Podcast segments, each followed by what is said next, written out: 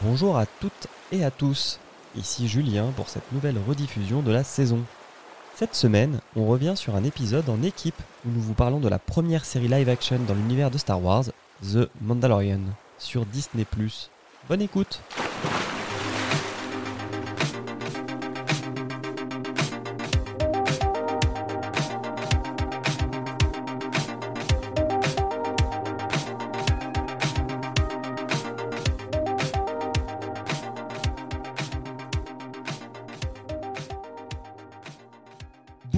bonsoir, bienvenue dans ce nouvel épisode de Watchlist, un épisode spécial puisque nous sommes 5 autour de la table virtuelle pour parler d'une des meilleures séries de 2020.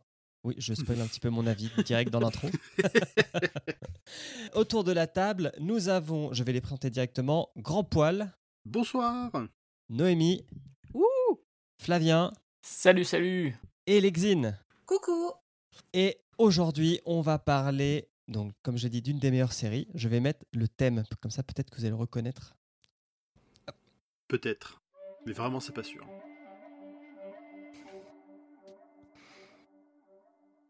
Alors, Eh je crois que quelqu'un chez lui a une ambulance.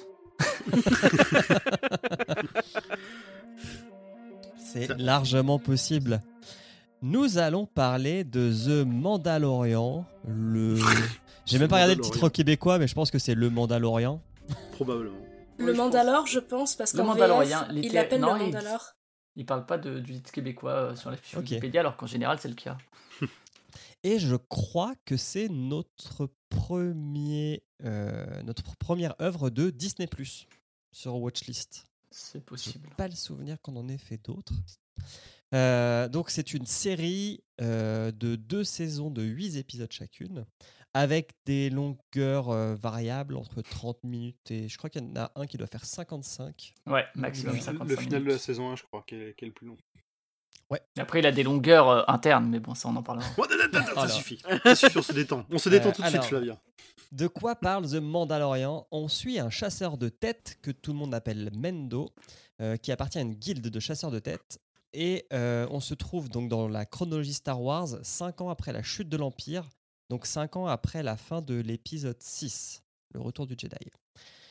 C'est un chasseur de têtes, donc il accepte des contrats pour se faire de l'argent, sauf que là c'est un peu la dèche, c'est la S même, et donc Mando va accepter une mission dangereuse pour récupérer une cargaison sur Alvara 7 cargaison qui sera le nœud de l'histoire pendant deux saisons. Dit comme ça, ça ressemble vraiment au synopsis de Transporteur 1, mais je vous assure que c'est bien plus cool que ça. Euh, C'est pas mal, transporteur. C'est pas mal Transporteur, mais je préfère regarder The Mandalorian. quand même. Alors personnellement, moi quand je présente The Mandalorian, je dis que c'est quand même vraiment super nanny dans l'épisode de- dans, dans l'univers de Star Wars. C'est un peu ça aussi, c'est vrai. Alors, c'est une création de John Favreau, qui est un ancien acteur qui a joué dans le Daredevil de ben, avec Ben Affleck. Ouh, le Il jouait meilleur. son pote. Ouais, le meilleur. Grosse ref. Ah, il, jouait, il a joué dans Very Bad Le Trip aussi. meilleur film. Ouf. Ouais. Very Bad Things. Very Bad Things, pardon. Very Le Very Bad Trip, ça. Thing, le truc avec Cameron Diaz, hein, Oui, qui est oui, un oui. peu à Las Vegas, tout ça, le truc un peu dark. Tout à fait. ouais. Tout à fait. Mais c'est surtout le réal et le producteur des deux premiers Iron Man chez Marvel, Mhm. Qui, euh, avant, de passer, avant de passer sous pavillon Disney, euh, et une fois que Marvel est passé sous pavillon Disney, le mec a réalisé Le Livre de la Jungle en 2016 et Le Roi Lion en 2019. Mm. Et il a fait d'autres films aussi. Il a fait Chef. Alors, c'est plus anecdotique, hein, mais où il joue aussi en tant qu'acteur. euh, En 2014, c'est un film sur euh, plein de bons sentiments, sur la cuisine qui va le rapprocher de son fils et tout. C'est pas ouf, mais c'est un bon film de dimanche soir si jamais vous Ouais, êtes c'est un, c'est un bon divertissement doudou Ouais. que tu peux regarder en famille. Tout ça pour dire que le mec, il sort pas de nulle part. Et pour The Mandalorian, il est donc créateur, producteur et scénariste pour la série. Au casting, j'ai nommé. Ah, vous avez mis d'autres personnes dans le conducteur. Bon, moi, j'en avais euh, noté quatre. Donc, le héros principal, qui est Pedro Pascal, qu'on a pu voir dans Narcos ou dans Game of Thrones avec une mort atroce. Et qui a Oh. le rôle principal du Mandalorian. Oui, c'est lui la mort atroce dans Game of Thrones. il a des morts atroces dans d'autres films. hein. Pardon? Euh, il joue dans le film d'espionnage avec Colin Firth. euh, Ah, euh, oui. Merde. Euh, Ki- Kingsman. Kingsman. Kingsman 2. Kingsman Dans le 2. 2. Dans le 2, ouais. Ah oui, il, Euh. il meurt dans Kingsman 2, mais voilà, je savais pas. Ah, bah il écoute, euh, spoiler, mais il a un fouet et il sait pas s'en servir. Bon, sachant que je crois que Pedro Pascal, on voit sa tête la première fois, épisode 7 de la saison 1, un truc comme ça. On, en- à on y reviendra plus tard. Euh, ensuite, on a Gina Carano, qui est une. Alors, euh, je ne savais pas avant, je la connaissais pas, cette, cette actrice. C'est une ancienne championne d'arts martiaux. Elle a fait du Muay Thai et du, de la MMA. Elle a un palmarès de 7 victoires pour une défaite. Euh, et elle est devenue actrice. Alors, elle a une plus petite carrière. Elle a joué dans Fast and Furious 6, dans Deadpool et dans un remake de Kickboxer en 2016. Elle est, elle est baraque. Ouais, elle est stock. Je vous avoue que j'ai un gros crush sur elle. Euh, et ici, elle est une ancienne soldate de l'Alliance rebelle, donc euh, côté gentil. Ensuite, troisième personne, on a Carl Weathers, euh, qui est donc Apollo Creed dans les Rocky. Si vous avez vu les Rocky, si vous n'avez pas vu les Rocky, euh, regardez-les. Puis il est, alors on le voit même s'il joue pas dans les Creed parce qu'il y a des Mhm. images d'archives. Et ici, il joue Grieg Karga, qui est un chef de guilde de chasseurs de primes. Euh, ah, il a aussi réalisé un épisode, ça je Ouais, de la saison 2, Dans la si je dis pas de 2, ouais. bêtises. Mm. Tout à fait. Très bien. Alors c'est vrai que euh, j'en- parle pas, mais les réalisateurs changent d'épisode en épisode. hein, ce qui est Ouais, un peu une norme souvent dans les le cas, séries. euh. Ouais, c'est ce que j'ai mis. euh, bah, je, je rebondis tout de suite, mais c'est ce que j'ai mis euh, dans, dans le conducteur que tu n'avais pas mis. Mais euh, ça fait un peu partie du casting. Maintenant, les réalisateurs dans les séries, on a vu euh, les, les showrunners, ils vont chercher des gros noms euh, pour euh, un peu se baser à la fois sur leur euh, talent, mais aussi sur leur nom pour ramener des, des cinéphiles. Et notamment, là, euh, des noms que j'ai notés, moi, dans Mandalorian. Euh, t'as Taika Waititi quand même, qui derrière, Mhm. du coup, euh, il a fait un épisode, je crois, de la saison 1, ben, le huitième, et derrière, il va réaliser un, soit un film, soit une série, je sais plus, je crois un film, hein, il est a priori dessus. Il a Mais il a Peyton- joué dans la série aussi. Ouais, il a aussi joué, ouais. Et il y a Peyton Reed qui est le réalisateur des deux Ant-Man, qui est un, expert des films de braquage, et euh, donc euh, on le sent dans les scènes d'action, notamment dans les épisodes de la saison 2 qu'il a réalisé, et quand même dans la saison 2 aussi Robert Rodriguez. Mais oui. Carré. Incroyable. Voilà, C'est pas mal. c'est pas mal. Dernier acteur que j'ai noté, le méchant, qu'on voit beaucoup plus dans la saison 2 que dans la saison 1. Donc euh, Giancarlo Esposito, qui jouait le fameux Gus dans Breaking Mm. Bad, pour ceux qui ont vu Breaking Bad, Mhm. et qui ici joue euh, Moff Gideon, qui est un des derniers hauts gradés de l'Empire qui a survécu à sa chute. Et qui est aussi un grand méchant du prochain Far Cry. Voilà, en jeu vidéo. Et qui euh, et j'ai noté aussi euh, Werner Herzog, donc, qui est un grand réalisateur depuis les années 60-70, euh, un réalisateur allemand et qui joue euh, la personne qui engage au début Mando. euh, voilà. Mais qui- oui, enfin, moi je me suis demandé qu'est-ce qu'il foutait là quand euh, j'ai vu sa tronche. J'étais, c'est pas possible, c'est pas, c'est pas Herzog qui joue, euh, qui joue dans une série Disney Plus, dans, dans du Star Ah ouais, Wars quoi. Et si. Ok. Alors, premier tour de table sans spoiler. Qu'est-ce que vous avez pensé de cette série? Est-ce que quelqu'un veut parler en premier? Allez, je me lance. Vas-y, grand poil. Moi j'ai, j'ai kiffé. Ça m'a fait, euh, ça en fait, ça m'a fait vraiment très très plaisir parce que c'est pas, euh, c'était pas du Star Wars flashy comme on a pu avoir sur les dernières trilogies. Euh, c'est une, il n'y a, pas d'énormes enjeux tout le long qui vont te dire il va, il va, il va sauver la galaxie du, à chaque épisode.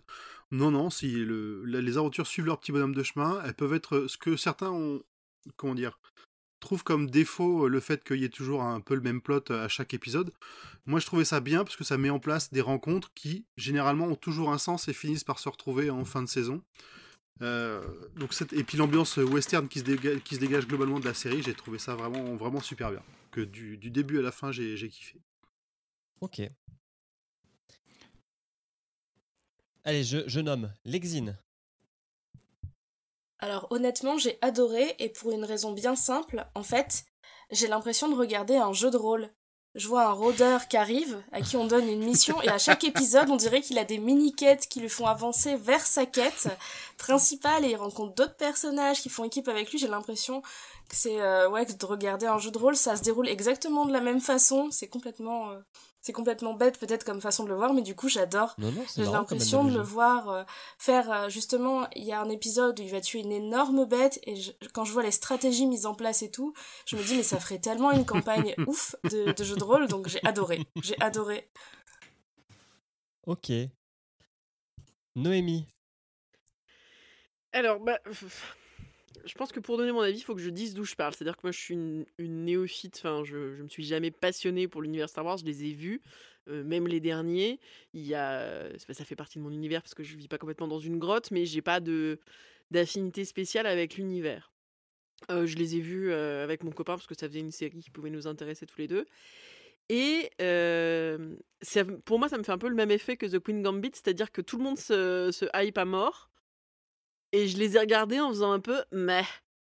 Euh, c'est cool, hein, c'est vraiment cool. On passe un bon moment, c'est très court. J'ai trouvé que les épisodes étaient courts. Les génériques sont ultra longs, mais les épisodes sont courts. Donc c'est plaisant. Ah non, mais vraiment, les, les génériques de fin, il y en a pour mille ans. Et à chaque fois, j'attendais une scène post-générique. Et... Mais non, bah alors sauf, sauf à la fin de la saison 2, mais les génériques, ce que j'ai adoré dans les génériques de fin, c'était tous les artworks qui te montraient, euh, Ouais. qui étaient superbes aussi. Quoi. Te donnaient, en fait, ils te donnaient envie de rester sur le générique quand même. Ah mais Mm. carrément moi j'ai- j'ai j'ai zappé aucun des génériques et j'ai un peu envie de dire que enfin je- c'était prévu que je le dise c'est que mon moment préféré moi c'était vraiment les génériques de fin les artworks sont incroyables mais j'aurais pu Ah regarder oui. que ça parce que Ouais, visuellement c'était waouh et oui, il y a des moments où j'ai vraiment préféré les euh, le 5 minutes de générique que le que la série quoi parce que parce que l'univers visuel est hyper fort et très beau et Mm. et, et donc vraiment voilà moi je l'ai regardé euh, au niveau du scénario j'ai un peu fait mais tout le temps mais c'est hyper impressionnant au niveau de, bah, de l'univers visuel que ça trimballe. Ok.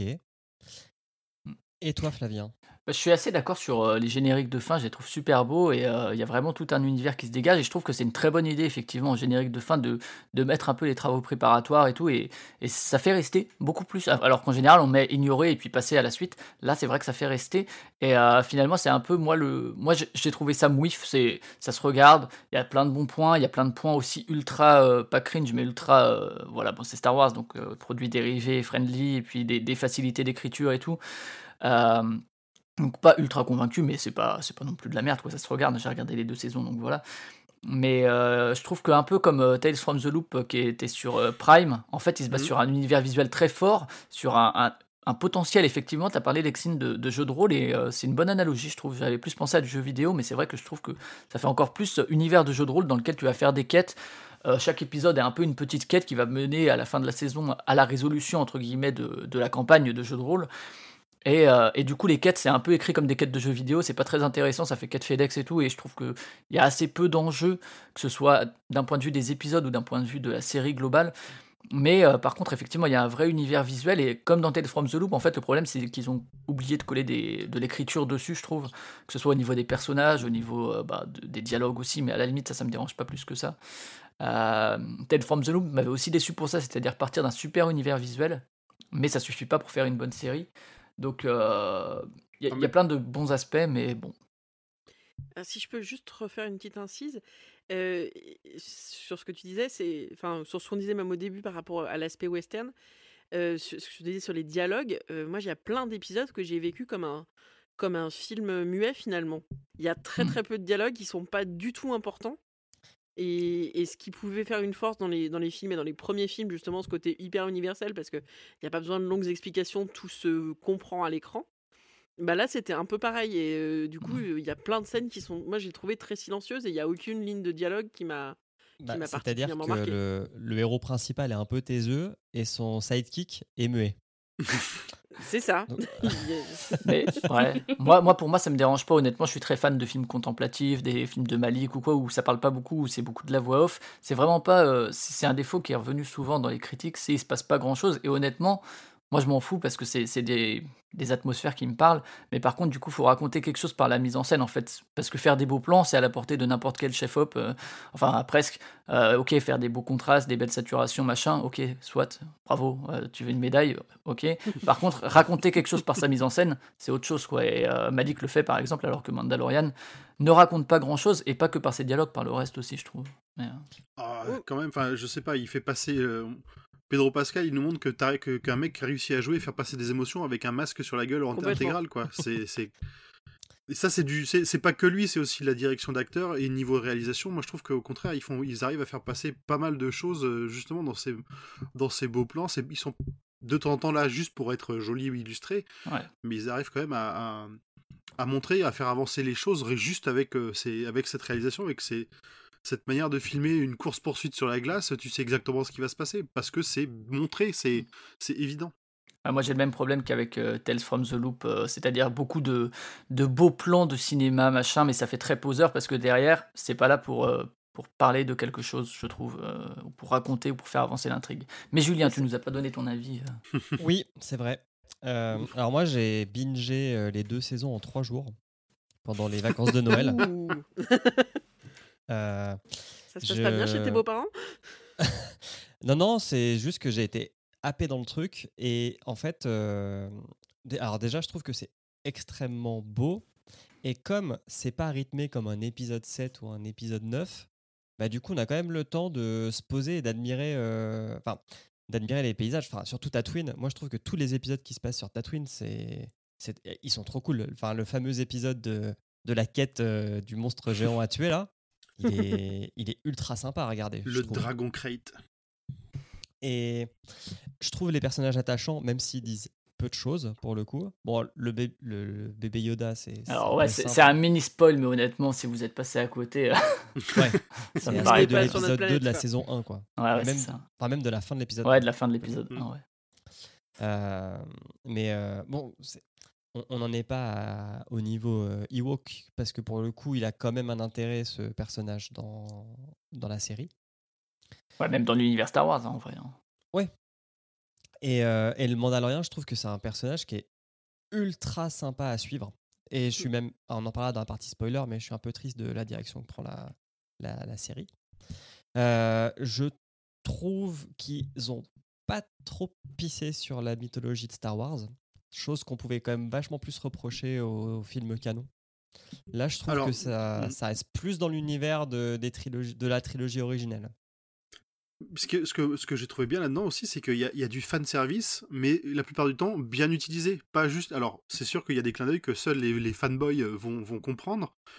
Mais du coup, ils ont, ils ont vraiment un sens. C'est pas juste, on a posé un truc là juste pour vous dire Ah, regarde, on a mis euh, le masque de Dark Vador à cet endroit-là. Non, Mm. il n'y a pas ça. Alors, et là, c'est pas un spoil, hein. c'est un exemple pris au pif. c'est ça, tout à fait. Ouais. Il n'y a pas le masque de Dark Vador. Il est bien caché. Et ce qui est plutôt cool, c'est que en tant que non fangirl, justement, on n'est pas.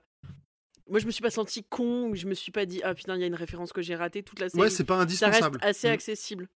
Et, et du coup, ça peut faire plaisir à des gens qui sont plus hypés par l'univers et qui vont justement avoir leur, euh, leur côté easter egg, recherche, euh, quête annexe finalement. Et euh, quand on est juste un lambda, on, on- l'histoire est suffisamment cool pour euh, prendre du plaisir. Et puis, euh, pour aller encore dans ton sens, Noémie, je trouve que comme c'est une œuvre de Star Wars qui utilise très peu la force, il n'y a Mm. pas ce côté euh, magie qui peut parfois euh, décourager les gens à rentrer dans l'univers, parce qu'au final, ça reste quand même un truc de cow-boy, C'est un peu de- Gogo Gadget au de, de, de- de sorcier euh, qui utilise Mm. des pouvoirs. quoi. Truc de cowboy qui peut déranger d'autres personnes aussi. hein. Oui, oui. Mais non, non, en tout cas, ouais, j'ai j'ai- j'ai bien aimé. Je trouve que j'ai bien aimé, je trouve que c'était équilibré entre effectivement le fan service, faire un truc accessible à tout le monde et pas faire un truc chiant ni trop rythmé euh, qui te donne mal à la tête. Et je trouve justement que ouais, l'aspect western, il est, c'est vraiment un bon choix pour le coup, parce que ça colle totalement à la personnalité de Mando, à l'univers de, des chasseurs de primes, hein, que, dont fait partie euh, Mando, et euh, également bah, à tout du coup, là, même si moi j'ai pas été un grand fan de la réal, bah, en tout cas en termes de rythme, ça fait appel à des films des années 70, etc., dans, dans ce genre-là, qui collent totalement. En fait, il y a une vraie cohérence à ce niveau-là, je trouve en tout cas. Ils ont, il y a même des références assumées à certains films, euh, on- des, des- des duels de samouraï de Kurosawa, des choses Ouais, comme ça qui sont, euh, qui sont, alors, des fois c'est un peu trop évident, mais c'est, c'est, c'est cool d'avoir, d'avoir réussi à placer ça dedans. Et qui par ailleurs ont les films de Kurosawa qui ont inspiré les westerns de Sergio Leone par ailleurs hein, après, donc Mhm. euh, il y a toute Et une même, filiation euh, qui et même les ça. premiers Star Wars, euh, Ouais, ouais, bien George sûr, Lucas, il, il, il, a, il a De la forteresse cachée, ouais. Hmm. Et est-ce que pour vous, ça vaut un mois d'abonnement Disney Plus? Carrément. Oh oui. Alors, moi, je vais parler de comment j'ai découvert le truc parce que j'étais quand même chaud, mais bon, Disney Plus, c'était pas encore là, et puis euh, j'avais un peu la flemme. Et euh, du coup, j'avais téléchargé les trucs euh, de manière absolument légale, vous vous en doutez, au moment de la sortie américaine. Mais sauf que moi, les, les séries, je les regarde des fois sur plusieurs mois parce que tu vois, Julien, justement, moi, j'ai pas cet effet cliffhanger, et puis j'ai envie de regarder la suite. Surtout Mandalorian, je trouve. Je joue pas trop sur ce truc qui parfois m'énerve un peu dans les séries. C'est c'est un épisode se tient et puis on va pas te mettre ah tiens tu vas regarder la suite. Et euh, donc j'avais téléchargé ça, donc on a regardé la première saison, genre, mais en fait au moment où c'est arrivé en France sur Disney tu vois, donc genre euh, quatre mois après. Euh, donc j'étais vraiment pas hypé, je les avais téléchargés, ils ont traîné 4 mois quoi. Et derrière euh, la saison 2, bah, j'ai toujours pas pris Disney et non après bon, est-ce que je prendrais un mois d'abo Disney J'imagine que si t'es fan de Après, c'est pas très cher, c'est combien C'est 7 euros 7 par là? euros par Ouais, mois. Disney Plus, c'est pas très cher. Tu m'aurais dit est-ce que ça vaut un mois de Netflix? Je t'aurais dit ah, c'est un peu cher. Net, de- Disney Plus, l'avantage c'est que c'est quand même peu onéreux. Mais par contre, ça vaut la peine de dépenser dans des produits dérivés, parce que moi j'ai acheté euh, un, petit, euh, un petit bébé Yoda, euh, etc. Ça, oui. Non, Et mais même, tu vois, euh, enfin, ouais. si tu prends le, si tu prends la qualité de la série, même, un- tu vois, tu dis un mois de Netflix, même un mois de Netflix, c'est largement, c'est largement rentable pour une série de cette qualité. T'as deux saisons là maintenant que tu peux binger, euh, bon, peut-être pas sur trois jours comme, euh, comme Julien, hein, mais euh, ton mois il est rentabilisé, ça te coûte le prix d'une place de cinéma. Mm. Tu, Mm. Donc, euh, franchement, si tu prends, prends Disney Plus juste pour voir cette série, et puis bon, euh, peut-être euh, David qui est vite fait sur le reste, c'est carrément, ça vaut carrément le coup quand c'est de la qualité comme ça. Mm. Et Ah. je sais que je suis pas abonné à Disney Plus moi-même. Mais à tous ceux qui ont été très frustrés de ne pas voir Pedro Pascal porter un casque dans Game of Thrones, là, ils ne le lâchent plus. Donc, euh, rien que pour ça. c'est vrai. C'est vrai. Et Euh, moi, du coup, c'est un des défauts aussi que je vois, c'est que c'est clairement fait. euh, parfois, il y a des, des tics d'écriture ou, de, ou tout simplement de création que tu. Bon, après, c'est le cas depuis le début de Star Wars et c'est Disney et tout, donc je vais pas leur reprocher ça directement. Mais en gros, bébé Yoda, tu vois qu'il est là pour faire vendre des figurines. Bon, les Ewoks aussi à l'époque, hein, euh, voilà, c'est pas une nouveauté. Mais. euh, il y a aussi certaines vannes dans la saison 2 qui en temps de Covid, t'es là et tu te dis Hum, vous êtes pas un peu des forceurs les cocos? Euh, sur, sur le masque de Mando, où t'es là et tu te dis putain les mecs, non, enfin. J'ai trouvé que ça tombait beaucoup à plat. Bon, j'en dis pas plus parce que voilà, mais dans, c'est je dans sais le, pas, je crois l'épisode je sais pas. 6-7, c'est un mec qui dit Hum, Tu gardes ton masque? Oh, on est mieux sans Et franchement, j'étais là, je me dis putain, sérieux, vous, vous en êtes là Ah oui, mais c'était les, c'était les épisodes avec Bill Burr. C'est- Je serais pas étonné que ce soit lui qui ait rajouté ses blagues lui-même. C'est possible, bah, il, aurait, il aurait pu s'en passer. alors, Mais av- c'est clair que. Ah, pardon. Vas-y, Nomi. Vas-y, Non, mais sur, sur bébé Yoda, mais c'est- enfin, c'est le personnage est tellement euh, tellement mignon que c'est à peine si j'avais pas des montées de lait à chaque fois qu'on le voyait à l'écran. Enfin, et voilà, c'est Ah bah ouais, c'est hyper bien mignon, réussi. Euh, moi j'ai passé mais vraiment les, les deux saisons à faire ah à chaque fois qu'il apparaissait à l'écran et à me taper en même temps en me disant mais t'es complètement con. Euh, mais mais ça marche. Mais ça marche, ça marche. On a envie de protéger ce petit bébé de 55 ans et quand on le dit c'est dégueulasse. Et, Et, gros taf d'animation, hein, je crois qu'il a coûté plusieurs millions la, figure, la, Ah, bah, la mascotte à un faire. Vachement bien avec, réussi. euh, Je crois que c'est 5-6 millions à, à produire, et après c'est peut-être le salaire des mecs qui l'animent et tout aussi. mais, euh, Mm. Alors, juste avant qu'on passe à la partie spoiler, sachez qu'en novembre euh, 2020, euh, donc le site euh, Se- Seven Park Data qui, fait, euh, qui essaye de faire les audiences des différents sites de streaming, plaçait le Mandalorian en premier devant euh, The Queen Gambit quand même. Et euh, en termes d'audience, ça serait 30% de, des streams aux US. Ah ouais. cette, euh, Ah ouais, cette c'est- série. Il y a le... La franchise Star Wars fait toujours vendre de ouf. hein. Il y a pas de... Malgré l'épisode 9. Il y a une machine Mm. de guerre derrière et ils savent. euh, et puis il y a, il y a suffisamment de, de, de bases solides de fans pour que ce soit. C'est devenu un pro... enfin, c'est devenu de la vraie pop culture. C'est intégré partout euh, maintenant. Donc tout le monde veut voir euh, les derniers trucs Star Star Wars qui sortent. On passe à la partie avec spoil? Alors, j'aurais juste un- moi un dernier truc avant qu'on passe à la partie spoil, c'est qu'on a beaucoup parlé de John Favreau, mais on n'a pas parlé de Dave Filoni, qui est l'autre Mm. showrunner euh, de, de la série, Et qui a réalisé est- pas mal d'épisodes. hein. qui a réalisé des épisodes, mais qui est aussi, je pense, en, en grande partie responsable de euh, toute cette cohérence historique dans le dans la série, parce que c'est quelqu'un qui est très très attaché à toute l'histoire de Star Wars et qui a produit d'excellentes séries comme Clone Wars et les Star Wars Rebels derrière, qui euh, enfin, on sent l'amour du détail, on sent l'amour pour justement la mythologie, et c'est ce qui explique à mon avis aussi pourquoi c'est du bon lore de Star Wars bien fait et pas, euh, et pas exagéré et pas complètement déconnant. Et en, en dernier point aussi, on n'a pas parlé de la musique de Ludwig Göransson, qui est, je trouve, très réussi et qui, là aussi, apporte beaucoup de cohérence à l'univers et à l'aspect western. Tu as passé le thème principal, mais il y a vraiment plein de moments qui fonctionnent super bien en termes de, de musique et de cohésion par rapport à ce qui se passe à l'écran, je trouve. Puis ce, ce thème principal, tu, c'est, c'est une vraie. Enfin, je trouve qu'il est très réussi dans le, dans le genre empreinte. Tu l'entends, tu sais que tu sais de quoi ça Mm. parle. Tu sais, tu connais Mand, tu sais que c'est Mandalorien. Mm. Dans la veine de, de- comme le, le- la musique d'intro de Star Wars, tu la connais par cœur. Mando, pour moi, c'est, un, c'est, c'est, c'est unique. Ça me donne déjà. Tu vois, je- tu l'as repassé le thème tout à l'heure. J'ai envie de remater la série tout de suite. Mais du coup, comme euh, moi j'étais contente aussi de réentendre le, le- le vrai thème, enfin, le thème historique de Star Wars euh, à la fin. Euh, la musique était cool, mais euh, voilà, j'avais vraiment envie de retourner dans le canonique et quand c'est arrivé, j'étais vraiment contente. Oui, c'est des petits moments de plaisir. Et là, ça a parfait une parfaite transition parce que c'est déjà presque un spoil vers la partie du spoil, je crois.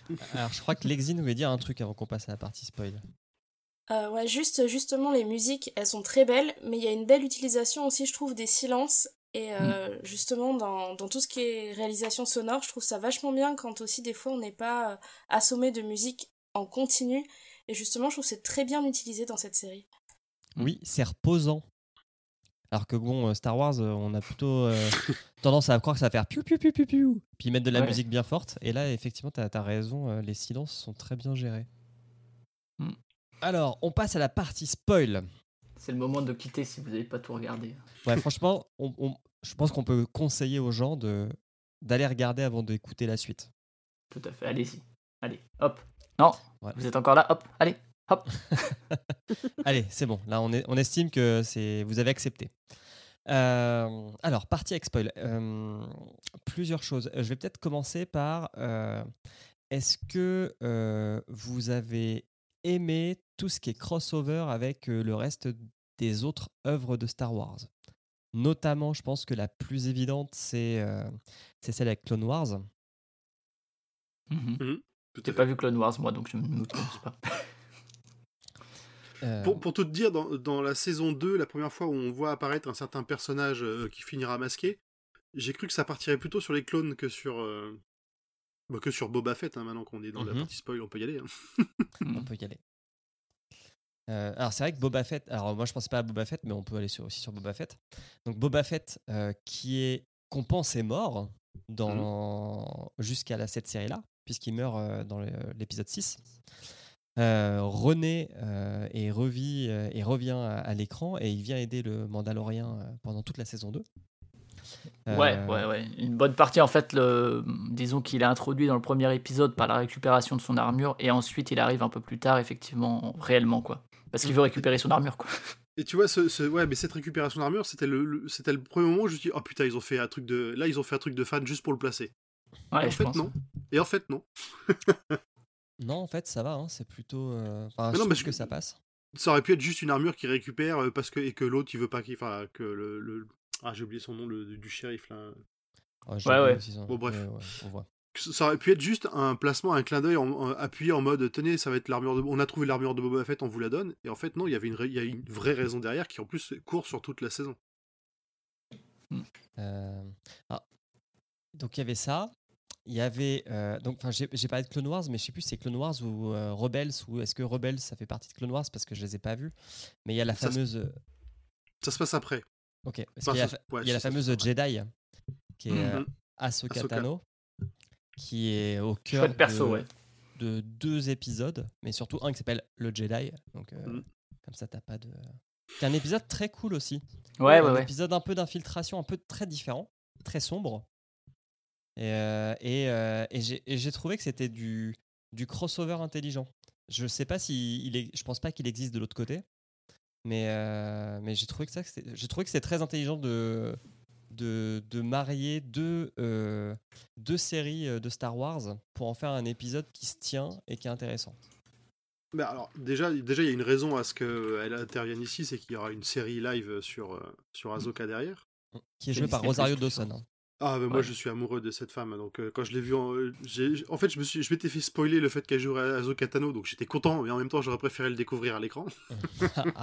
Et c'est aussi une qui vient encore une fois d'un Darede- d'un Daredevil, enfin qui est passé par un Daredevil. Mais la, la série Mais Netflix. la série, donc c'est mieux. Euh, Mais euh, oui, oui, en fait, Ahsoka, elle, intervient beaucoup dans Clone Wars, c'est un des personnages principaux, et elle apparaît aussi dans les, dans les Rebels. hein. donc, euh, elle est, elle est de, comment dire, partie intégrante du lore Star Wars euh, dans, cette, dans ce nouvel univers, euh, dans ce nouvel univers étendu de, de Disney. Ok. Euh, Il y a euh, Bo-Katan Kryze, donc qui est euh, une personnage qui est un peu une frange euh, dissidente des Mandaloriens Mm. et euh, qui était aussi dans Clone Wars. Tout à fait. Et Clone- d'ailleurs, dans Clone Wars, elle était, euh, elle était- sa, sa voix, c'était la voix de l'actrice donc euh, Cathy Sakoff qu'on voit dans la série. D'accord. Ok. Ce qui n'était pas le cas pour Ahsoka, euh, elle était plus jeune. Euh, et alors attends. Il y a parce qu'en fait, il y a pas mal de gens de Mandaloriens qu'on voit dans les Star Wars, dans les aussi bien que le Noirs et Rebels, parce que je sais pas si vous vous souvenez dans la saison 1, un moment, Mando se prend un peu la tête avec un autre Mandalorien qui, est, qui a genre une énorme armure. Mhm. Donc lui, alors je savais plus comment il s'appelait, je vous avoue. donc c'est le clan Visla. Et euh, lui fait aussi partie euh, de, de l'univers de Clone Wars. Mais on le voit, on le voit pas masqué. Et et il y a un autre truc que j'ai bien aimé personnellement, et je sais que ça, ça a fait pas mal parler aussi. euh, bah, c'est l'arrivée de Luke Skywalker à la fin. Tout à la fin, pour le coup, c'est le dernier épisode de la dernière saison, quoi. Euh, je- Ouais. Jusqu'à la fin, je, je pensais pas que ça allait être lui. Moi non plus. Je, je me, déjà parce que Marc Hamill est pas tout jeune, je me suis dit que je pensais pas qu'il tu vois qu'il mettrait les moyens de ou alors que ce serait euh, ou alors qu'il serait suffisamment euh, avancé dans la timeline pour avoir sa tronche actuelle. Euh, bon, il l'avait déjà fait avec l'épisode 9, hein, avec Carrie Oui. Fisher. Mais là du coup, ils ont ils ont remis un Marc Hamill euh, jeune avec lui euh, derrière, ce qui fait plaisir euh, pas mal aux fans. Et qui encore une fois dans l'une dans le ça, ça en a fait hurler certains parce que et certaines un pomme. Parce que c'est encore les Skywalker qui reviennent là-dessus.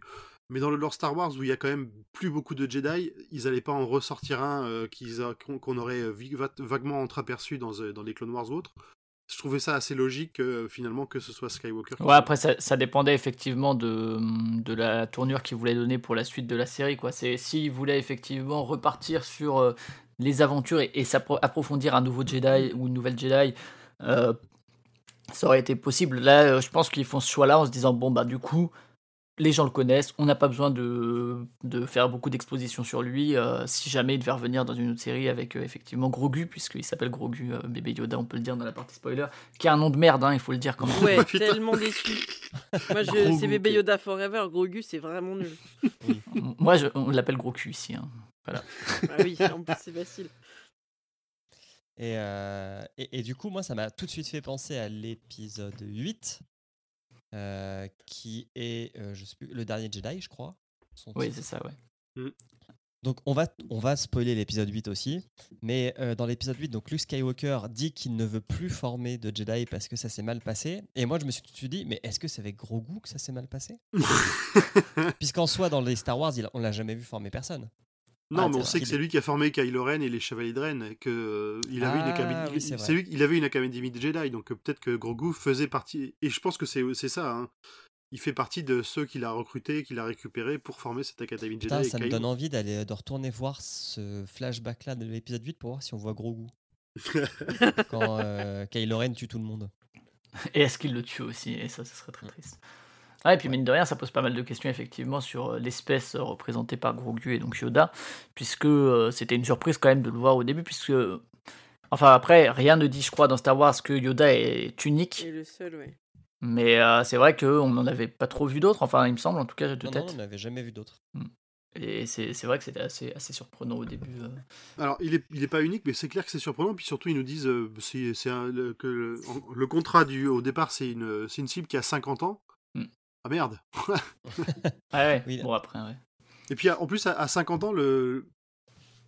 tu, tu- tu découvriras qu'il était euh, justement. euh, Il faisait, il faisait partie de, du temple Jedi avant qu'il y ait la purge et l'ordre 66. Mais surtout, il- tu dis à 50 ans, alors soit il a bien régressé avec le traumatisme, soit euh, son espèce a vieilli quand même vraiment, vraiment très bizarrement parce qu'à 50 ans, il a, il a quand même pas l'air très, très évolué.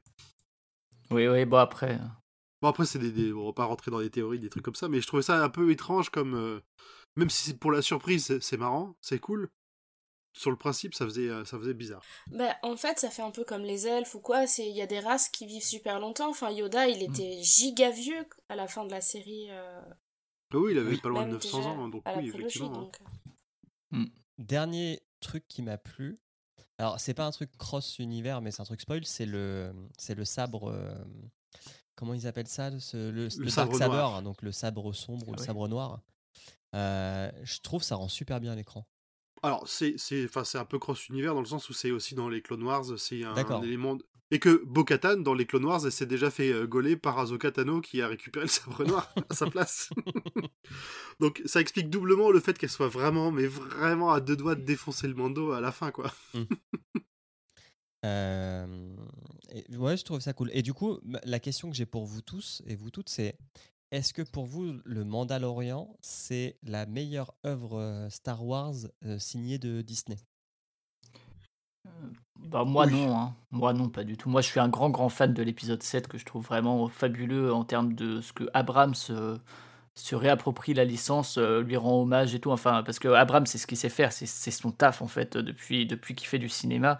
Et pour, pour moi, Star Wars 7 est un vrai film d'auteur, très grand budget. Et qui, enfin, moi je trouve ça, le, le 7 fabuleux, je l'ai trouvé incroyable. Le 8 a des fulgurances visuelles que n'a pas le Mandalorien, je trouve, en termes de mise en scène. Et euh, même s'il est inférieur, Rogue One, je trouve qu'il il va pas assez loin dans certains trucs, même s'il est intéressant. Mais euh, non, après, j'ai pas vu le 9 pour le coup, l'épisode 9 euh, qui a fait beaucoup parler. Mais pour moi, de- depuis le retour de Star Wars avec l'épisode 7, de ce que j'ai vu, c'est pour moi la création la plus faible. Après, c'est. Ouais, parce que je trouve qu'il y a beaucoup de poses dedans, un truc un peu poseur et un peu, un peu vain, mais. Ok. Les autres? Alors moi, Bah, c'est vraiment. Pardon. Pour moi, c'est. Ouais... Attends, bah, vas-y, Noémie. J'ai un gamin. C'est vraiment euh, Rogue One Forever. euh, Ouais, Rogue One, ça a vraiment été un tel choc de d'avoir enfin euh, un épisode de Star Wars qui se pose les vraies questions, notamment comment on conserve les archives.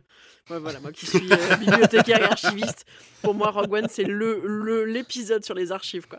Non, non, vraiment, je voilà, moi, Tout je- sur je- support physique, hein, t'as vu, même dans le C'est ça. Mais oui, mais c'est bien ça le problème. Puis pas dans deux lieux. Et puis euh, pourquoi mettre des archives sur une planète où il y a de l'eau et de la chaleur? Enfin, il y a rien qui va. Mais euh, vraiment, Rogue One pour moi, ça a été le, c'est le meilleur. Mais euh, mais Mandalorian est pas loin derrière, malgré ce côté un peu mais. Il y a, y a quand même une petite musique et un et un côté répétitif et méditatif que qui m'a séduite malgré tout. Ok. Grand poil? Alors j'ai dit oui au départ, mais c'est vrai qu'il y a, y, a, y a Rogue One. Rogue One euh, qui, était est pour moi en, en- en concurrent. J'ai bien aimé cette nouvelle. Enfin, globalement, j'aime un peu cette nouvelle trilogie. Alors, pas forcément le 7, dans le sens où, pour moi, c'est pas une réappropriation, c'est le. C'est le, le, le, le 4 revisité à peine par, euh, par Abrams, et que, au contraire, le 8, pour moi, était plutôt une tentative de réappropriation malgré euh, des, un, un prétexte scénaristique complètement foireux et était beaucoup plus intéressant. Euh, je trouve que Mando, ils ont parfaitement réussi à tout intégrer, ce qui faisait Star Wars, sans les Jedi. Ok. Euh, je, je suis un peu de, je suis un peu de votre avis. J'ai un gros coup de cœur pour Rogue One aussi. Euh, beaucoup moins pour la trilogie, la troisième trilogie. Et je le, ouais, je pense que Mandalorian et Rogue One, je les mettrai à égalité. Je suis content que personne n'ait cité Solo, mais peut-être que l'exil va nous dire non, moi j'adore Solo. Euh, je l'ai pas vu en fait. J'ai trouvé personne qui voulait aller le voir au cinéma avec moi, donc j'y suis pas allée. Et euh, au final, j'ai pas détesté la trilogie, j'ai bien aimé, mais c'est vrai que Rock One, enfin surtout la deuxième partie de Rock One, quand le personnage principal décide, euh, comme une envie d'aller aux toilettes, euh, qu'aller, il faut y aller, on va récupérer euh, les plans de l'étoile noire.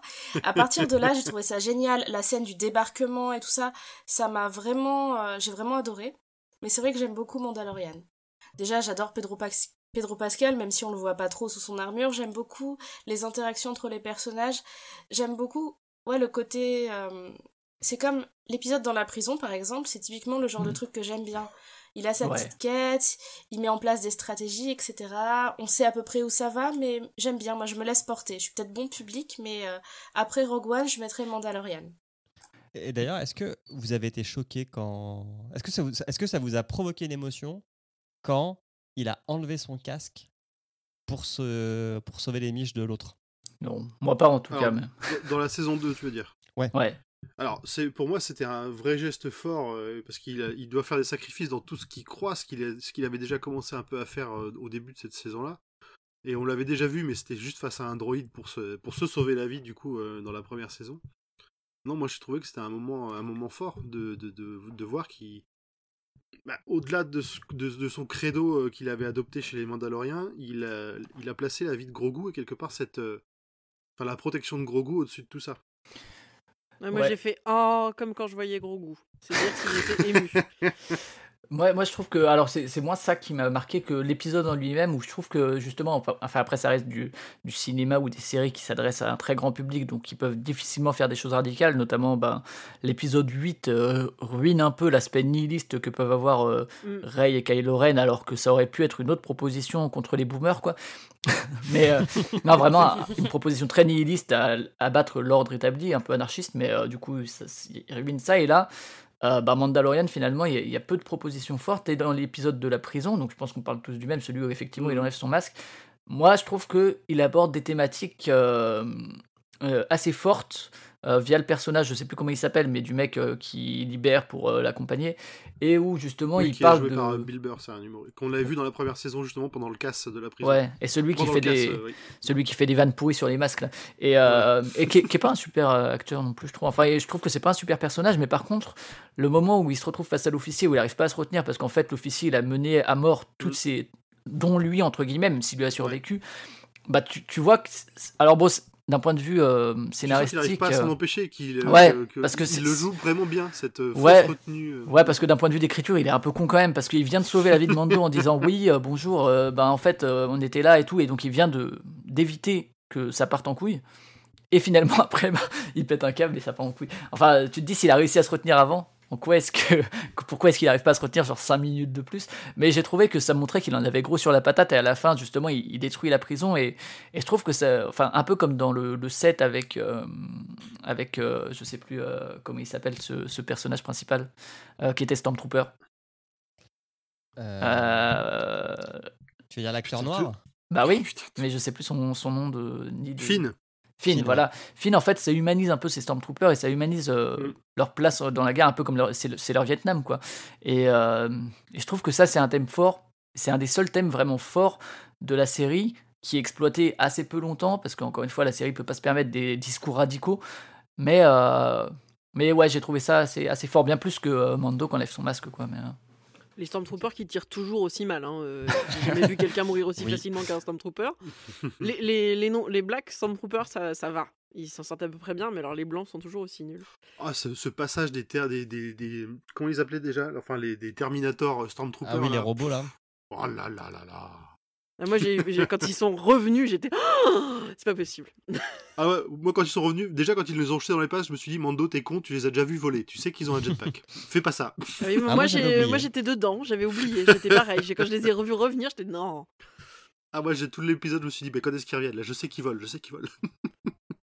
Mais pour moi, la, la théma- une des thématiques sous-jacentes importantes aussi dans peut-être dans toutes les, les deux saisons, c'est la question de, de la foi. Enfin, alors c'est sans doute parce que je suis catholique et que c'est des questions qui me travaillent au jour le jour, mais Ah bah, ouais, après, la question de la force, la question de la force, c'est tout ça. Enfin, euh, dans, dans Rogue One que vous citiez tout à l'heure, euh, il y a le perso qui est joué par Donnie Yen, ça parle que de ça fou. tout le temps, quoi. Mais oui, mais donc du coup là de voir, euh, de le voir lutter euh, justement avec ben qu'est-ce que je place au-dessus euh, de, de la loi dans laquelle j'ai placé ma vie et de la règle selon laquelle je vis depuis depuis hyper longtemps et avec ce moment justement où il se décasque, tu voilà, moi j'ai trouvé ça intéressant sur bah, finalement l'esprit et, et l'esprit de la loi et la lettre de la loi et comment ben finalement mon credo c'est aussi de sauver la personne euh, que je suis censé sauver malgré tout, malgré, malgré mon casque et d'abandonner un certain nombre de règles que je m'étais fixées.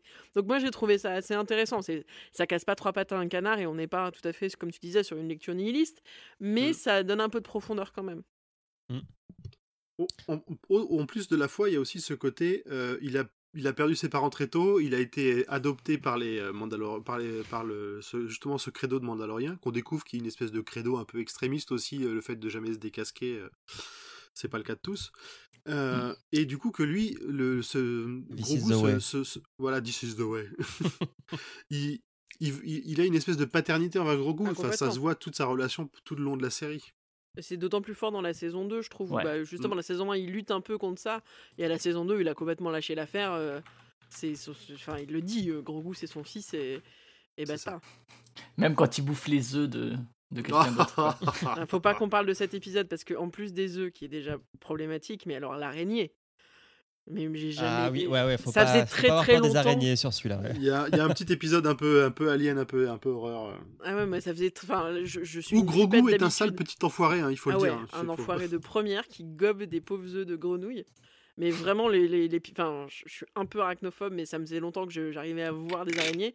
Mais là, mais j'ai carrément regardé le, j'ai regardé le mur tout l'épisode. Enfin, cette araignée, elle est tellement terrifiante. Ouais, elles sont, c'est- elles sont, elles sont, elles sont- en plus, c'est vraiment, elles se déplacent en masse, elles sont Ah ouais, dégueulasses. euh, c'est hmm. terrible, affreux. Enfin, moi, c'est le gros, mon gros trigger warning sur la série, c'est les araignées. Est-ce que, euh, avant de, de se quitter, vous avez un épisode préféré ou un qui vous a vraiment marqué? Ah. Bah moi j'ai bien aimé comme dit celui de la prison pour le discours sous-jacent qui pouvait amener également la, la première euh, la première apparition de Kara. Euh, donc enfin pas la première mais le moment où ils se Mm. battent pour euh, pour, Pour des habitants des- ouais des voilà je trouvais qu'il y avait bah, presque un côté un peu Rogue One effectivement très guérilla parce que la plupart des combats de, de Mandalorian sont dans une espèce de guérilla et je trouvais que la mise en scène des scènes d'action était plutôt efficace C'est et que l'épisode 4. Ouais, Le que du coup, l'arrivée de ce personnage, euh, qui est effectivement très badass et ultra stylé, euh, c'était un, un bon petit coup de, de pied dans la fourmilière. Je sais pas si c'est le terme, mais bon, Alors, pour- c'est celui que j'utiliserai. mais, mais pour en parler, justement, je trouve que ce qui est intéressant dans la série, c'est qu'il y a quand même pas mal de personnages féminins qui ont un rôle En assez important Mm. et qui n'ont pas des physiques. euh, Enfin, alors, il n'y a pas de personnages qui ont des physiques très dénormés, mais quand même, il y a des femmes un peu âgées. Il y a euh, cette, euh, ce personnage qui est, qui est, qui est, alors, qui est super joli, dont je suis complètement amoureuse, mais qui est pas mince, mince. Et euh, du coup, j'ai trouvé ça assez intéressant de voir des femmes qui sont là, qui prennent des décisions, qui ont un rôle important euh, et qui sont pas spécialement dans des canons de beauté. Et aussi à la réal, hein, au niveau de la diversité, Ah, il y a, ça, il y a j'ai- des femmes réalisatrices également. Euh, ouais, alors l'épisode de- du sanctuaire, il est cool aussi parce que c'est un épisode qui est alors, assez réaliste dans l'univers de Star Wars. euh, Je mets des gros guillemets avec mes doigts, mais euh, ils doivent quand même buter un, un ATST. Euh, et effectivement, quand ils voient qu'il y a un ATST dans les parages, ils disent Bon, bah les gars, je suis désolé, mais on va pas pouvoir vous protéger. Ce truc va nous tuer euh, minute 1, quoi. Donc, euh, il, est, ouais, il était assez cool. C'est celui où Grogu il est, il est au-dessus de son truc là et où il se fait, il s'enferme dans son sanctuaire là? C'est celui-là dont tu parles? Non. Non, non, non, non, je parle de ton épisode. l'épisode Ah d'accord, ok. Parce que celui-là, il y a un grand ta gueule, c'est magique quand même quoi. Ah, oui, ça, c'est- il y en a quelques-uns, ouais. C'est euh, ah bah là ça marche et puis là ça- euh, j'aurais pu te reprendre et puis bam, juste quand je veux y aller, évidemment je peux plus quoi. Ok. Alors moi, mon, les- mes épisodes- mon épisode préféré, euh, j'hésite entre euh, les- le chapitre 15, qui est toute la mission pour s'infiltrer dans une base, récupérer des plans et en sortir vivant, euh, où il y a quand même pas mal de péripéties, Mm. Euh, et euh, l'épisode du Marshall. Je crois que c'est ouais, c'est le Marshall. Hein, où Ouais, il y a c'est la le grosse Marshall, bête. c'est le ouais. neuf. Oui, c'est ça, tout à fait, c'est le Marshall. C'est le- Timothy Oliphant euh, en, en, en shérif, là, il a la classe aussi. le chapitre 9. Ouais. Et vous autres? Je sais pas si j'ai un épisode que je préfère, moi c'est plutôt des moments qui m'ont fait, qui m'ont fait kiffer. Le, le dernier épisode de la saison 1 quand même, avec euh, la, la cavalcade finale de IG88 là, qui, euh, qui protège Grogu et qui arrive et qui flingue tout ce qui passe, euh, j'ai j'ai beaucoup aimé. Et, euh, et la- cette découverte après des années de fanboyisme Star Wars où on t'a toujours dit Boba Fett c'est un ultra, il est trop fort, il est génial. Sauf que dans les films tu le vois trois fois et il se fait bouffer comme une merde par le sarlac. le, ce moment où il, où il se révèle et il vient fumer 10 Stormtroopers juste avec le casse-crâne des, des hommes des sables là. J'étais, j'en pouvais plus, j'en ai mis partout, genre fou. J'étais fou, j'étais fou. Et le petit moment pincement au cœur, et celui-là, il est, je le trouve un peu con, mais c'est le moment où, et là, c'est le Razor Crest, il se fait détruire. C'est toujours le même épisode. Ah. Le vaisseau du Mando, c'est Oui. quand Ah même, oui, ça oui. fait partie des, des symboles qu'ils ont installés dans toute la saison, qui rafistolent à chaque épisode quasiment tellement il en prend. il- Et là, ce coup-ci, pas de retour en arrière, il n'existe plus. C'est vrai. Ah, on en sort quand même une lance. Ah, c'est la, la lance qu'il avait récupérée avec euh, Ahsoka. ouais. Lexine, est-ce que tu as un épisode préféré? Bah, comme grand poil, je dirais plutôt qu'il y a des moments que j'ai aimés. Le moment où on lui forge sa belle armure, euh, et puis le moment où euh, euh, le sanctuaire, j'avais bien aimé parce que bah, il y a Kara qui se bat et je trouve qu'elle est trop trop stylée comme personnage et que c'est un personnage féminin qui est très fort et qui n'est pas un Jedi. Parce que mon personnage préféré de l'univers de Star Wars, c'est Ayla Sekura. Certes, c'est un Jedi, mais euh, c'est vrai qu'un personnage fort qui se bat sans pouvoir magique, je trouve ça vraiment stylé. Mais euh, il y a pas mal de petits moments que j'ai que j'ai vraiment appréciés, mais euh, c'est plutôt ouais à picorer. Il n'y a pas d'épisode qui m'a vraiment euh, qui est vraiment sorti du lot en lui-même. Ok. Euh, Noémie, est-ce que tu as un épisode préféré? Moi, je pense que c'est le chapitre 13, la Jedi, que j'ai, où j'ai adoré euh, l'esprit euh, très japonisant et, euh, et les décors qui étaient très très beaux. Donc, euh, ouais, j'ai beaucoup aimé celui-là. Bon, bah c'est cool. on- Quand même, on a, on a cité plusieurs épisodes différents, donc il y a quand même pas mal d'épisodes qui sont plutôt réussis, je pense. Euh, dernier, dernier point, et après, promis grand point, on te laisse repartir. Est-ce que vous êtes hypé par la saison 3 Oui, même si, euh, comme ils ont annoncé que ce sera pas le même personnage, moi j'ai, je, je trouve que enfin, la, ce sera la même équipe derrière, donc j'ai, toute confiance, notamment en Favreau et Filoni. Je pense qu'ils, je pense qu'ils nous, ils nous décevront pas. Et je suis aussi hypé comme un sauvage pour les, pour les spin-offs. hein. Parce que, ah oui, on l'a pas dit, mais en gros, la saison 3 a de très grandes chances de tourner autour de Booba Fett. Qui est en Boba scène, Fett. euh, Booba, c'est, non, il va faire du rap. C'est Ça y est, il fait une de la Avec un featuring de Caris. Fett. Boba Fett qui, qui en scène post-générique saison 2 euh, tue, je sais plus comment il s'appelle, le bras droit de, Alors j'ai oublié, c'est un Twi'lek, euh, l'ancien bras droit de, de, de Jabba. de Jabba et Ouais. qui prend sa place sur le trône de, Tatooine. Ouais, mais alors attention, hein, parce que The Book of Boba Fett, ce sera une série spin-off, c'est pas la suite de Mandalorian. Ouais, non, non, c'est pas la saison 3. Hein. Ah, ça, ça, pour moi, c'est, justement ça, c'est déjà un spin-off. L'autre spin-off, ce sera une série d'Azoka Tano, comme on le disait tout C'est à l'heure. ça, et moi, celle-ci, Ah. cette, cette série sur Ahsoka Ta- Tano me chauffe pas mal parce que j'ai bien aimé le perso, même si je la connaissais pas euh, d'avant. Euh, celle sur Boba Fett, un peu moins, et puis je trouve que la façon de les annoncer, enfin, c'est un peu pompier euh, en termes de mise en scène dans, dans Mandalorian, même si c'est juste du post-générique. Euh, Oui, la on, saison on 3, avait suis- compris sans ça, quoi. Ouais, ouais, bien sûr, ouais. Et la saison 3, je suis assez curieux d'où ils vont aller, et notamment d'un point de vue marketing, parce que, bien sûr, euh, ma compagne et moi, on était tr- tristes quand euh, on a vu que euh, Grogu s'en allait. Et on moi, je me suis dit, attends, mais c'est pas possible, forcément, ils vont le remettre en termes marketing, en termes de thunes. Ils peuvent pas faire, ils peuvent pas s'en priver totalement, quoi. Donc, je pense qu'on le reverra d'une manière ou d'une autre, mais. Mais après, euh, ouais, curieux, justement, est-ce que ça vaut le coup encore de l'appeler Mandalorian ou, euh, ou quoi? Donc, euh, curieux, je, je la regarderai, même si, encore une fois, moi, je suis pas le plus hypé par la série du monde, mais, euh, mais je le regarderai euh, au moins s'il y a Moi, je pense que ce sera Bo-Katan qui va essayer de récupérer le sabre noir. Pour une fois, enfin. Euh, Noémie et Lexine. Vas-y, Lexine, dis-nous. Euh, personnellement, moi de toute façon, je le regarderai comme j'ai regardé tout le reste et ça me, ouais, ça m'intrigue, ça m'intrigue beaucoup. Moi, moi, je veux pas une impatience folle parce que j'ai pas d'accroche particulièrement avec Boba Fett, mais, euh, mais c'est toujours plaisant et, voilà, je, je reste sur ma ligne un peu, un peu bof, mais pourquoi pas, ça- on passe des bons moments. Ok. Et toi, Euh, Julien? Bah, alors, moi, j'ai très envie de voir le truc de Boba Fett. Euh, une saison 3 de Mandalorian, pourquoi pas? Euh, Puisque, effectivement, je sais pas où ils vont aller. Puisque euh, maintenant, il va se retrouver encore euh, chasseur de primes euh, standard, puisqu'il aura plus son fils. et puis, il a, il a un peu accompli toutes ses quêtes maintenant. Euh, et puis, celle sur la Jedi, euh, je sais pas. Oh, c'est Rosario Dawson, t'as envie pour Rosario Dawson, je sais. Non, mais j'ai un peu ce problème de, à mon avis, je, je la regarderai pas tant que j'aurais pas regardé Clone Wars et Rebels. Ça se regarde très très bien, même maintenant, je les ai refaits il y a pas longtemps. Ok. Euh, bon, bah, on, on devait faire court, on arrivait à pratiquement une heure, ce sera l'épisode le plus long de Watchlist. Oui, carrément. Est-ce que, je, est-ce, que je, est-ce que je peux faire deux, juste deux recos non corpo sur le sujet? Vas-y. Alors, euh, euh, Dr. Watt.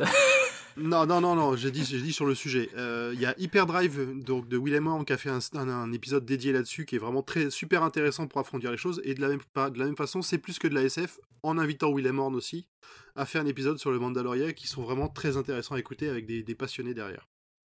Et c'est pas juste du fanboyisme, ils savent reconnaître, enfin surtout Willem, il sait reconnaître les, les défauts et passer outre quand il y a besoin ou, ou les afficher si ça, si ça vaut le coup.